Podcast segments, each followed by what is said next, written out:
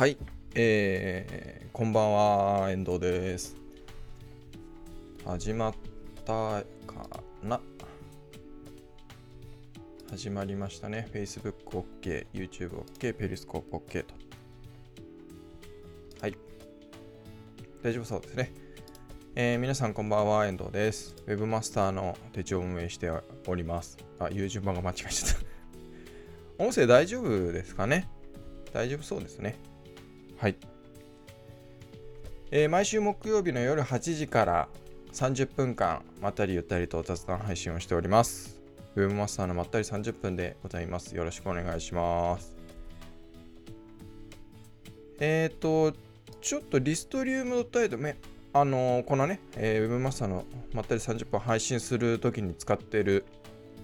えー、サービスがあるんですけども、そこの、えー、チャットですね。まあ、今、あの、えー、こっちか。違う、こっちか。ここにあのコメント欄が表示されてますけども、これが、あのーまあ、皆さんがコメントを書いてくださるのは表示されるんですが、Facebook ライブのチャットが、まあ、私から書き込んだものがうまく送信できないっていう、まあ、エラーがなんか発生してるみたいです。リストリーム.io からなんかそういうあの通知が表示されてました。まああのー、普通にコメントしてもらったのは表示されるようなので、まあ問題ないかなと思ってこのままやっていきたいと思います。多分大丈夫でしょう。はい、大丈夫そうですね。はい、じゃあやっていきましょう。えー、この配信は、えーと、YouTube チャンネル、Facebook ページ、Periscope、まあ、Twitter のライブ配信ですねの同時配信をしております。ウェブマスターの手帳でアカウントを検索していただければ配信しているのがわかると思います。それぞれ配信が終わった後はアーカイブも残りますので、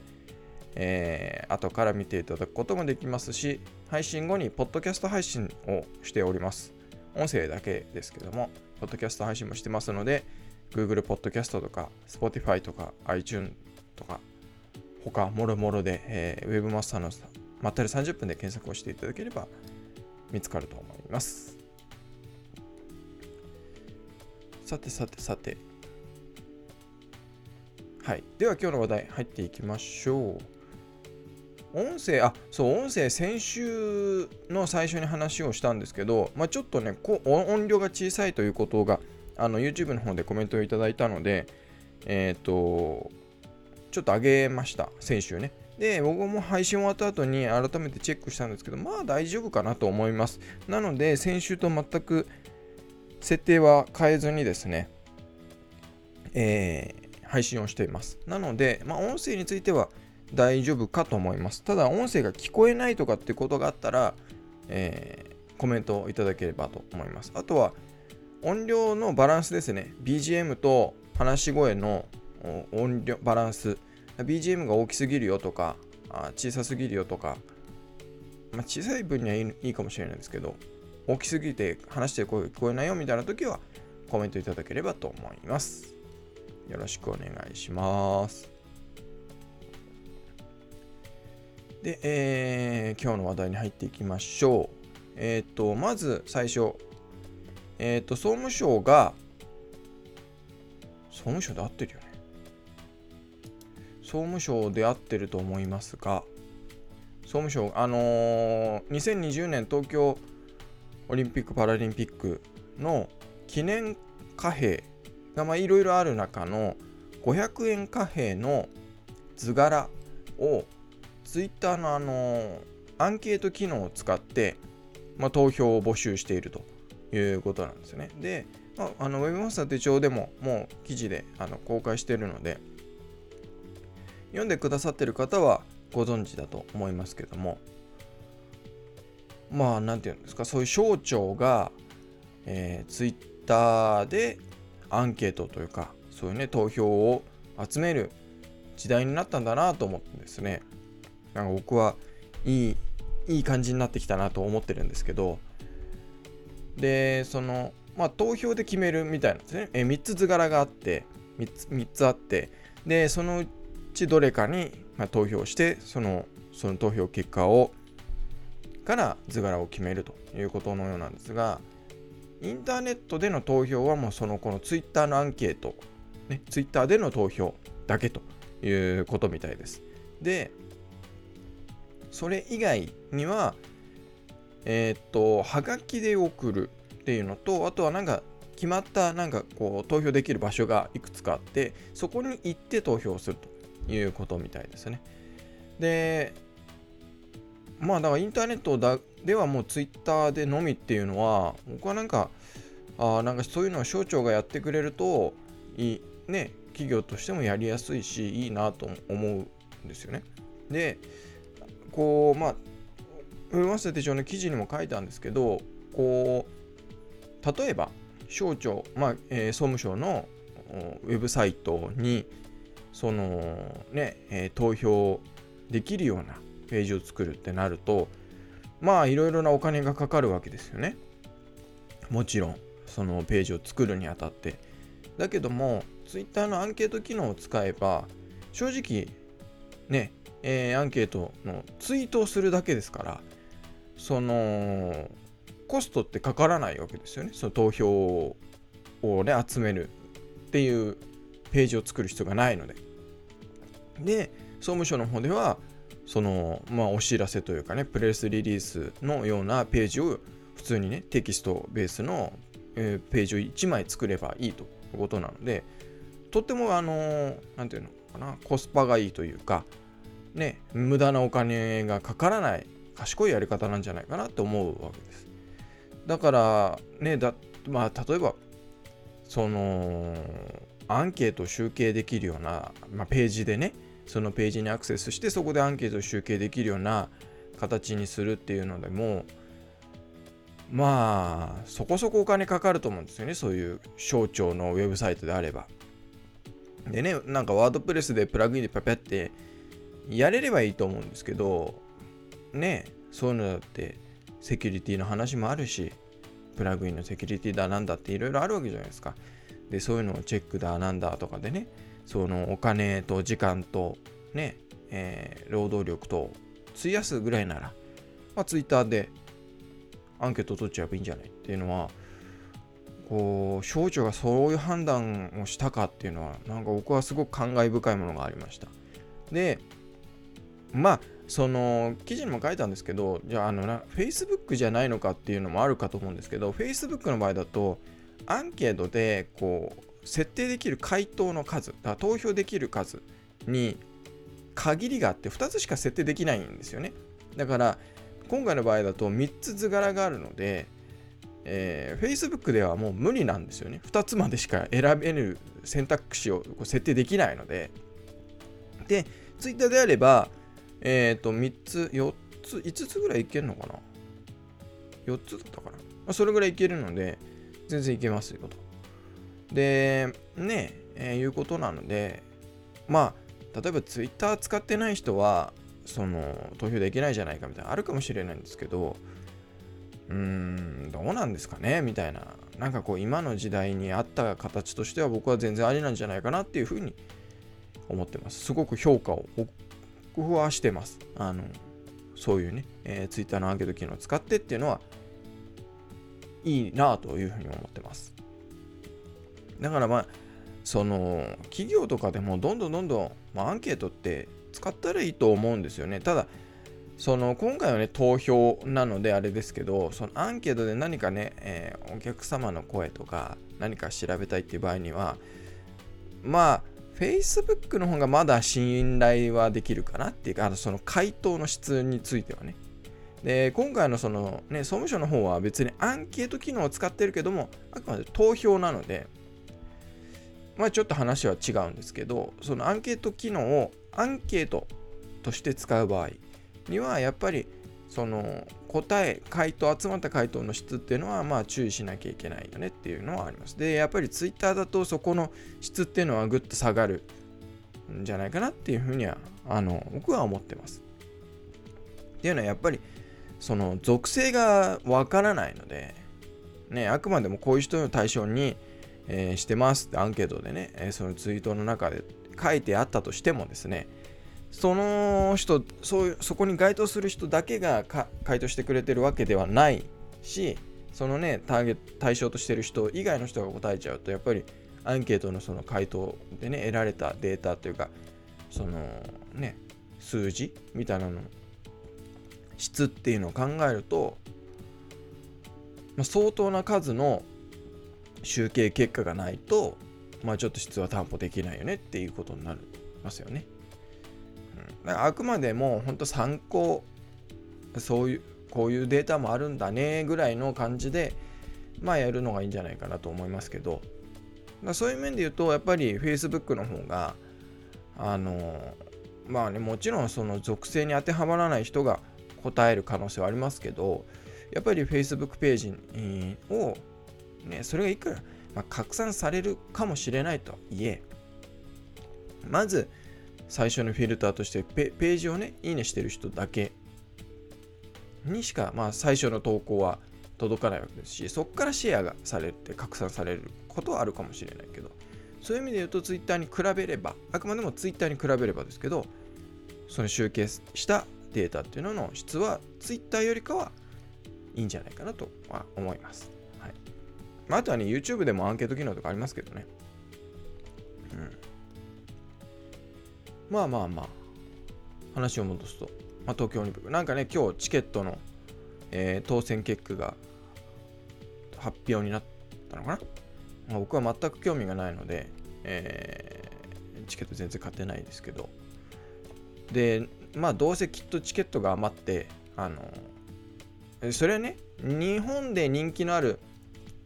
競技はみんななんか行くと思うんですけど、オリンピックの競技ってきゅうわりはちわりは多分そういうものじゃないと思うんで、日本人がしょっちゅうこうワーキャワーキャ言ってる競技以外がいっぱいあるわけじゃないですか。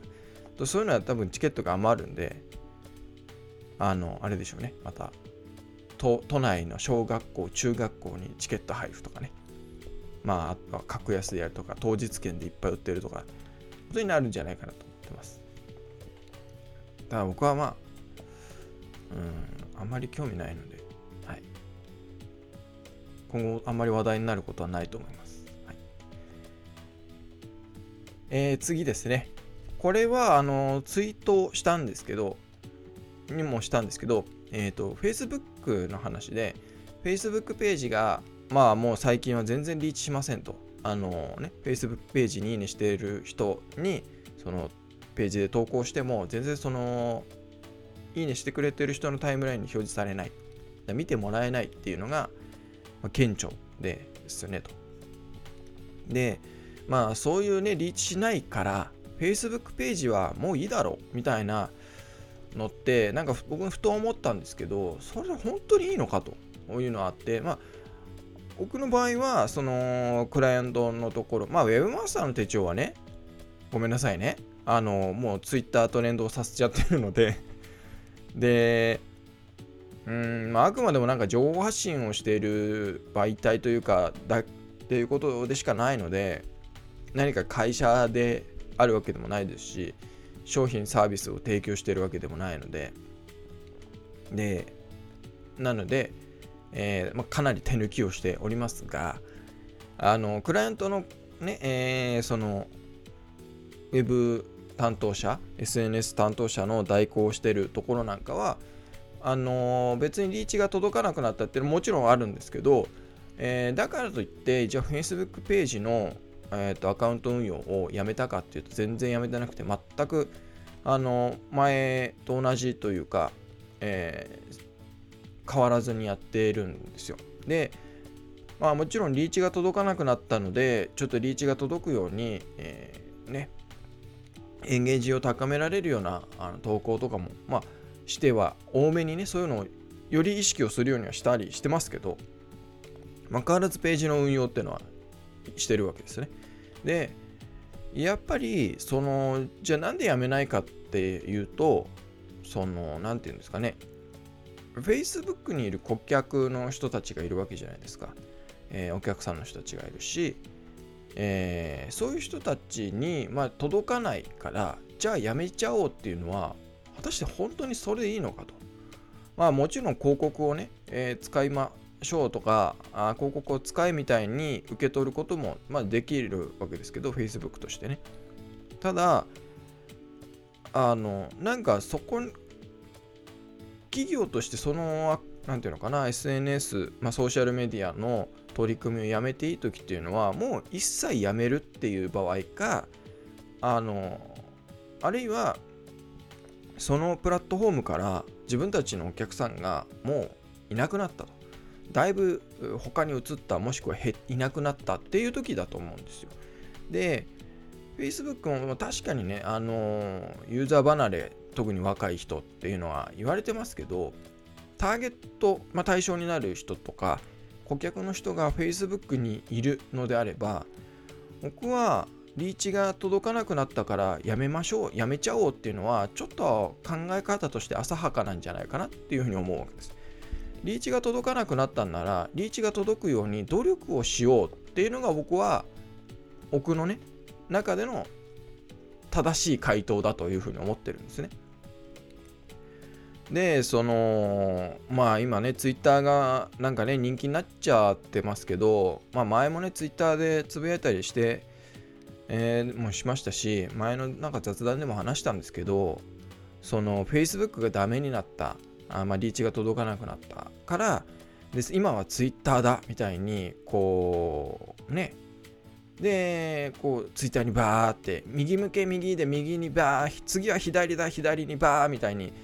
行く行きがちですけど、それいつまでやるのっていう、まああのあんまり使いたくない言葉ですけど、いつまでラットレースに乗ってるのっていうのが僕の中ではあって、でじゃあツイッターだツイッターだっていうふうに言ってる人たちって誰かっていうと、まあもちろんそういう エスエヌエス 系の何か、えー、ねサービスを提供している会社の人であったりとかっていうね、あとはウェブマーケティング関係の人だったりとかっていう、まあ、そのツイッターを盛り上げることで自分たちに恩恵がある人たちだったりするわけじゃないですか、うん、でもちろんねそういうだってみんな仕事でしてるんだしね、みんな仕事絡みでやってるわけですよね。だから完全な趣味ではやってないですよね。何かしら恩恵があるっていうのもまあ一つあると思うし、あのゆなんていうのかなうがった見方とかいうかね、ハスに構えて物事を見るとっていうのもあるし、で僕もそもそもやっぱりそれが間違いっていうか、その今は流行りがツイッターだからツイッターだとか YouTube だから YouTube だとかオウンドメディアだからオウンドメディアだとかね、 Facebook だから Facebook だとか、いやいや今はインスタが熱いですよって、じゃあインスタだとかねっていうのは正直それってどうなのよって、 そ, それで な, なんかや取り組むっていうのは僕はどうもねあのー、何かが間違ってる気がするんですよね。あの全然正しくないというか、もっと感覚的な言葉で言えばイケてないしダサいっていうふうに僕は思うんですけど、でやっぱそう選ぶ理由選ぶポイント基準っていうのはやっぱり自分たちの会社のそのお客さん、まあ、顧客の人がに合わせるべきだと僕は思うわけです。で、なんか顧客の人にとって例えばあのそれだってね、その顧客を知るってことをしてれば、その世間の流行りがどうだからとかって流されるわけないんですよ。うん、顧客の人がね、えー、よく使ってるのが例えばツイッターだと。じゃあツイッターを使いましょうってことだと思うんです。あるいは、えー、見込み顧客になる人、これから自分たちのお客さんになる人が、えー、ツイッターに多そうだあってことであればツイッターって選択肢はあると思います。だけどもツイッターよりも圧倒的に、えー、Facebook にいますということであれば Facebook ですよね、そりゃね。で Instagram であれば Instagram だし、 YouTube を多くの人が、ね、自分たちの顧客が YouTube をたくさん見ている、YouTube によく利用しているということであれば YouTube だろうしっていうことなんですよね。で、だからメルマガと ライン っていうのもそうで、やっぱり自分のターゲットとしている人、顧客の人、対象となる人が、えー、どちらをより使っているのかね、えー、情報を受け取るときに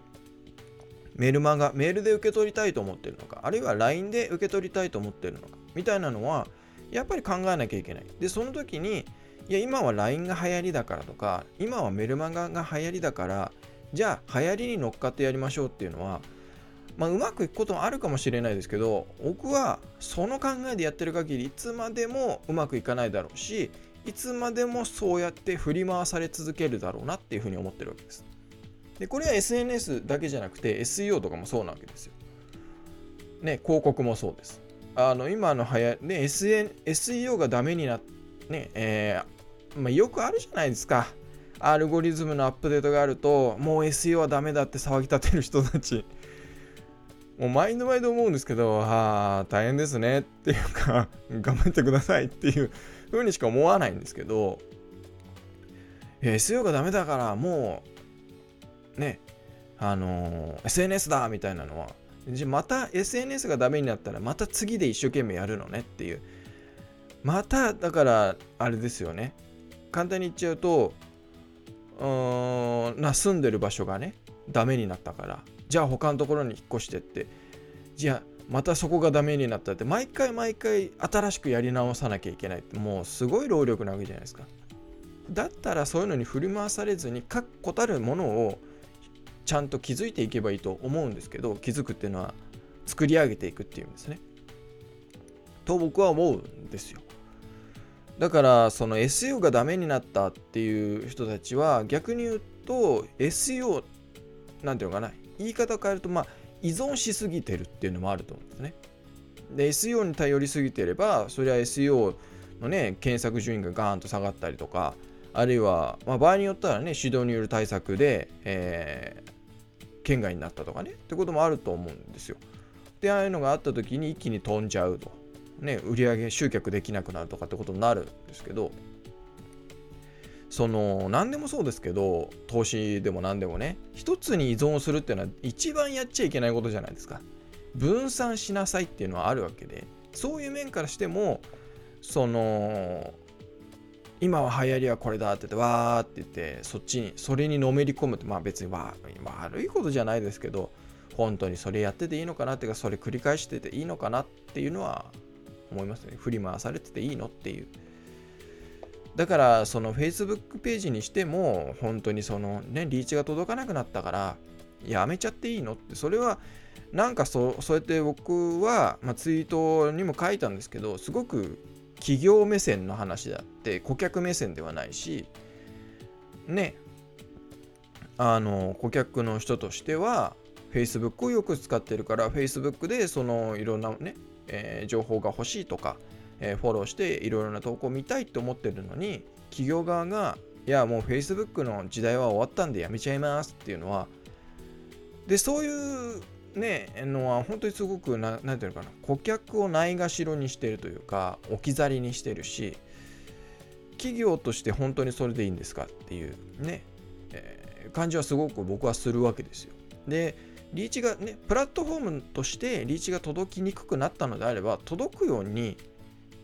いろんな試行錯誤をして、いろんな工夫をして、いろんな努力をすべきだと思うんですね、うん、だと思うんですよ僕はね。なのでやっぱりその、うん、顧客目線とか顧客本位って言われてる中で、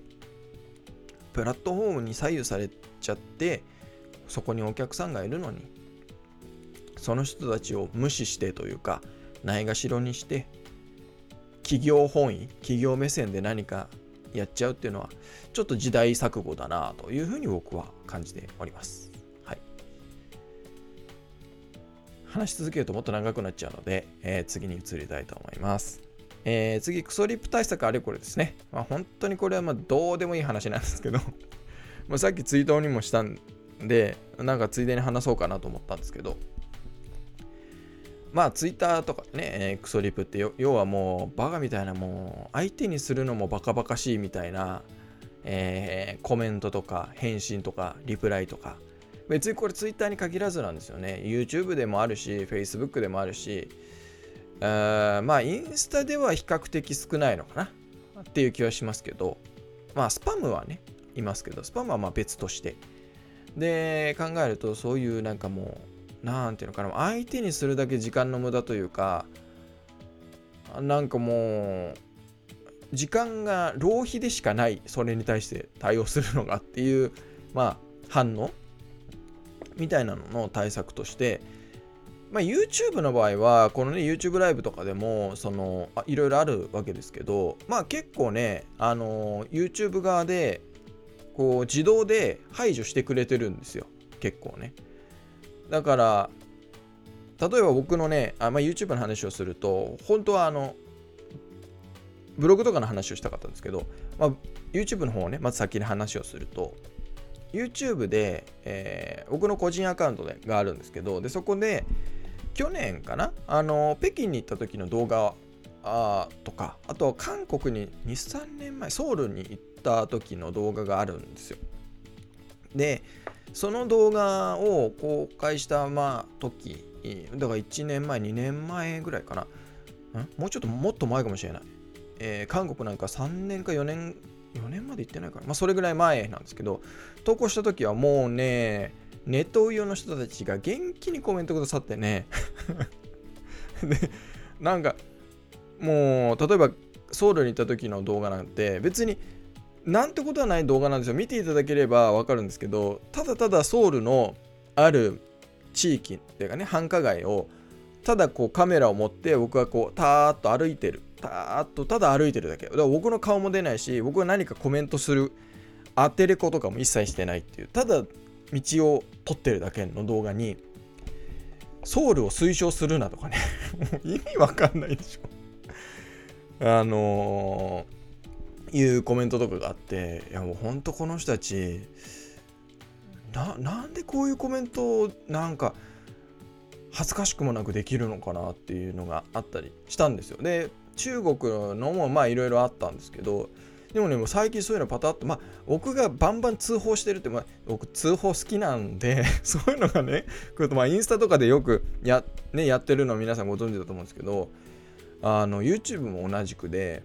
あのそういうコメントが来ると、ああお疲れ様ですと思いながら通報するわけですよ YouTube にねで僕はそれが結構自分の、えー、ストレス発散になってるので、最近はそういうのが来ないね、もう YouTube 側でバシバシやっちゃってるわけですよ、そういう、えー、規制というか、そのアカウントの要はアカウントのバンとかもそうだし、コメントとかもそうだし、そういうのすごく規制してるようなので全然つかなくなっちゃったんで、ストレス発散のはけ口がもうインスタぐらいしかなくなっちゃったんですけど、っていうのも あ, あるんですよ。そのプラットフォームとして対策してくれてるっていう場合もあるし、で、まあ、YouTube ライブなんかだと特定のキーワードをもう事前に設定しておいて、このキーワードはもう全部排除するとかもできるので、あのー、そういうのもやまあやってはいるんですけど、そういうのもあり、ありますけど、例えばブログであれば僕は結構よくやってるのは、あのブログ書いた内容で突っ込まれそうなところをもう潰しとくんですよ。突っ込まれないように書いとくっていうのがあって、あの指摘されそうなところとかっていうのはもう先に自分でそれを指摘しちゃう、書いてる、潰しとくっていう。で注釈的な感じで潰すこともあれば、あの普通にね文言として、まあ、こうこうこうですけどねみたいな風に言って先にもう自分で言っちゃうっていうのが、そうするとあのもう本当にだから突っ込まれないんですよ。だから僕ツイッターなんかで そ, のそれこそクソリプなんて来たこと全くないんで、スパムからのねそういうのあるんですけど、スパムアカウントからの ディーエム が来るとかはあるんですけども、そういうのもだいぶ減ったなと思うんですけど、あの普通のなんていうのアカウントの人からなんかコメントがあるみたいなのはとか、えー、ディーエム が届くとかってめったにないので、めったにほとんどないんですけど、でブログに関してもそうで、っていうのはやっぱりツッコミどころを事前に潰してるんですよ。でたまにあのー、なんかそれじゃ面白くないなと思ってツッコミどころを用意しておいたりするんですけど、まあそういう時に限ってね突っ込んでくれないんですよね。そうだからなんか本当はですよ、あのー、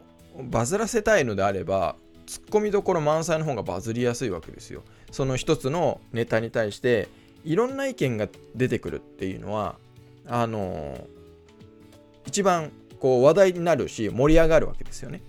だけど僕みたいなやり方をしてしまうと盛り上がらないんですよ。もうその意見が出せないから。で、あのー、これ、まあ、別にツイッター、ツイッターというかブログだけじゃなくて、僕あの大学の卒論でもこれ同じやり方をして、まあその時にゼミの先生からはあのー、遠藤君にはもうちょっと攻めた卒論を書いてほしかったみたいなことを言われるんですけど、言われたんですけど、まあ要するに守りなんですよ。徹底的に守る。なので卒論で、で僕ももう卒論でなんかつまずいたりとかしたくなくて、さっさと卒業したいと思ってたので、なのでそういうやり方をしたんですけど、徹底的に守って、だからゼミの先生からも突っ込まれない、一切突っ込まれない、指摘されないっていう、全部正論でガチガチに固めるとか、もう突っ込みどころがないようにしちゃうっていう風にして卒論書いたしたんですけど、でそういう風にすると、もう事前に自分で突っ込みどころを潰しておくと、あの話題として盛り上がりはないんですよね。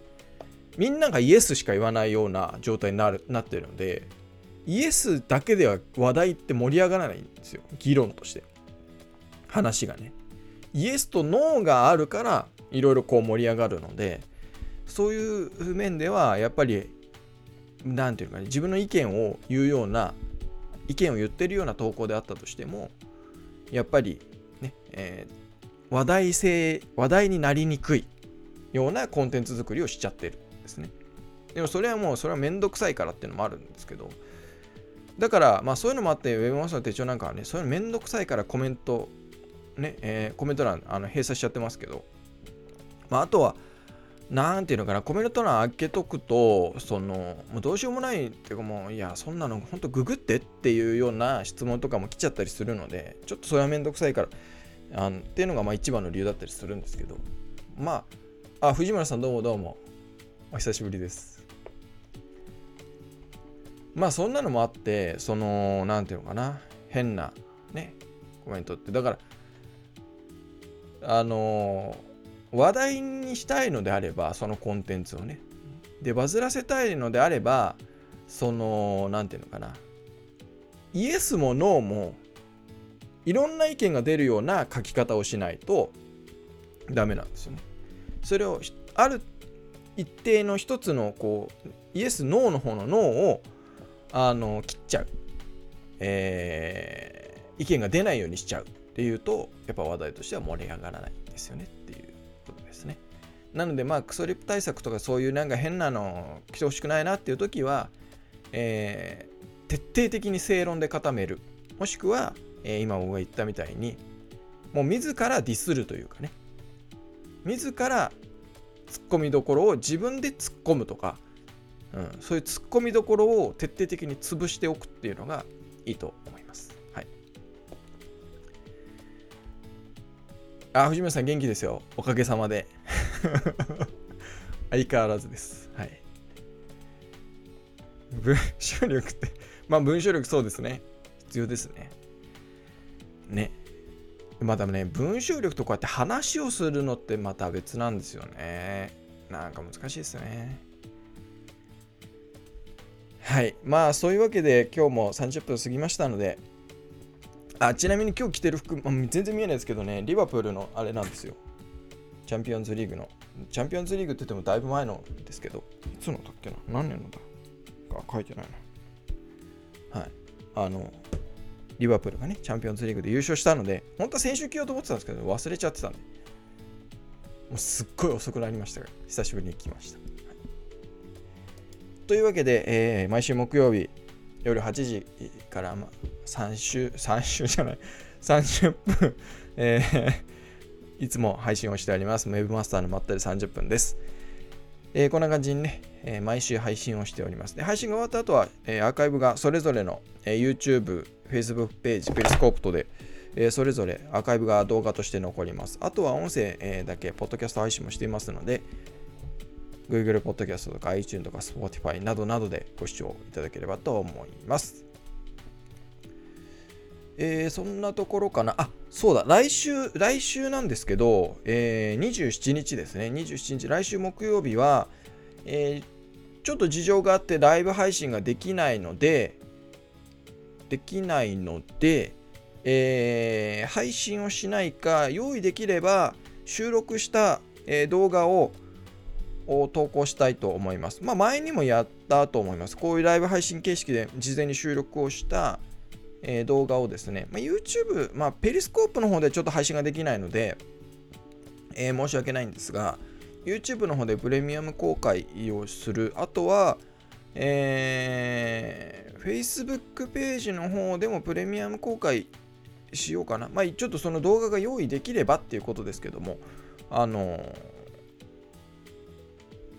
用意できれば、はい、そういう形にしたいと思います。用意できなければ普通に、えー、動画もなく、えー、ライブ配信もないという形になりますが、まあ、なるべく動画用意して、えー同じはちじからね、えー、配信されるようにしておきたいと思います。なので、えー、ライブ配信自体は来週はありません。動画、こういう形での収録した動画は配信されるかもしれない。したいと思ってますが。と思っております。なので、ライブ配信、えー、次回は来週、再来週、えー、しちがつに入ってからですね、えー。ということになりますね。ちょっと待ってよ。しちがつ、あ、そうですね。はい。えー、しちがつのよっかが次回のライブ配信ということになります。藤村さん、もうありがたいです。コメントいただいて。ありがとうございます。というわけで、えー、今回の今週の配信は以上となります。えー、次回は再来週ということになります。えー、皆様、まあ、梅雨ですけども、体調管理しっかりして、えー、お元気にお過ごしください。それではまた再来週、この後表示される画面は来また来週になってますけど、来週はありません。はい、それではさよなら。